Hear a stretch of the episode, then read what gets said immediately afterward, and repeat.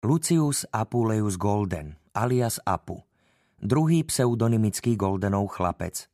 Hoci mal už 41 rokov, slovo chlapec ho vystihovalo lepšie ako muž.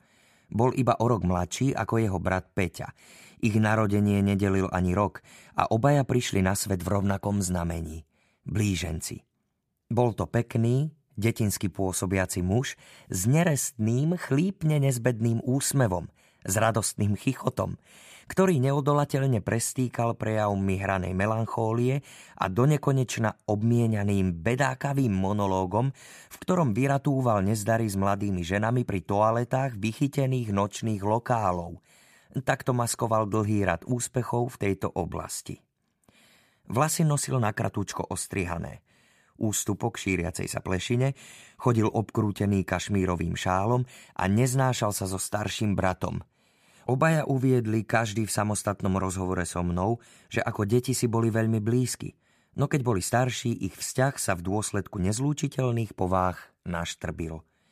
Apu, tulák po meste, prieskumník všetkého, čo mohlo ponúknuť, nemal pochopenie pre Peťové kalvárie. Ten môj vykradnutý brat je taká uľakaná baba. Povedal mi raz, keď sme si šli vypiť, ako sa občas stávalo. A pokračoval. Mal by si dávať pozor. Náš otec pohrda slabosťou a vo svojom okolí ju neznáša. Keď raz usúdi, že si slaboch, máš u ňo po chlebe, totálne po chlebe.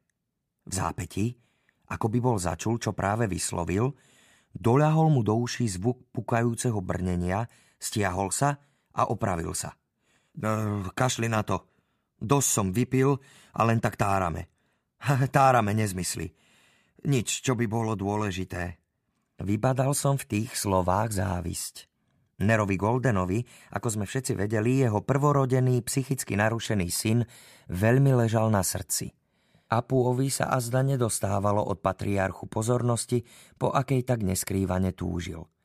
Neraz som si položil otázku, prečo všetci štyria Goldenovci stále bývajú pod jednou strechou, najmä keď sa ukázalo, že navzájom nevychádzajú, no len čo som nabral odvahu a spýtal sa Apua, prečo je to tak, dostával som záhadné odpovede, všelijaké inotaje, ktoré by sa hodili skôr do rozprávok z tisíc a jednej noci alebo do diamantu veľkého ako ric. No tomu, čo by sa dalo označiť ako pravda, sa ani zďaleka nepriblížili. Náš otec, povedal raz, je človek, ktorý vie o skrytom poklade v jaskyni, v tej, ktorá sa otvorí po slovách Sezam, otvor sa. Ostávame teda preto, lebo chceme nájsť k nemu mapu. Alebo, vieš, náš dom stojí doslova na podzemnej hromade čistého zlata. Za každým, keď potrebujeme za niečo zaplatiť, zídeme do pivnice a kúsok si odštiepime. Bolo to, ako by dom mal nad nimi všetkými akúsi moc. Či už v genealogickom zmysle, alebo skutočne, Niekedy sa to dalo ťažko jedno od druhého odlíšiť. Krv nie je voda. Aj tak sa to hádam dalo vysvetliť. No cítili sa na seba naviazaní, hoci sa ich vzájomné pocity časom zhoršovali až do otvoreného nepriateľstva.